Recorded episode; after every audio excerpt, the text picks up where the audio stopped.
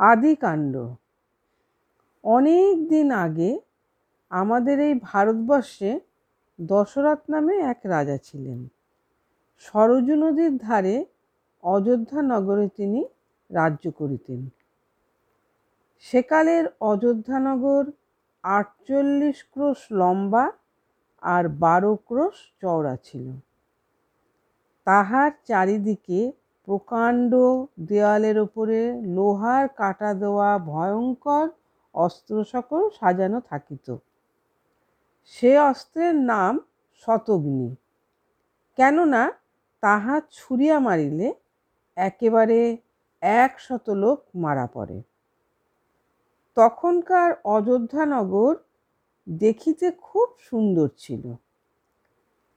ছায়ায় ঢাকা পরিষ্কৃত পথ ফুলে ভরা সুন্দর বাগান আর দামি পাথরের সাততলা আটতলা জমকালো বাড়িতে নগরটি ঝলমল করিত।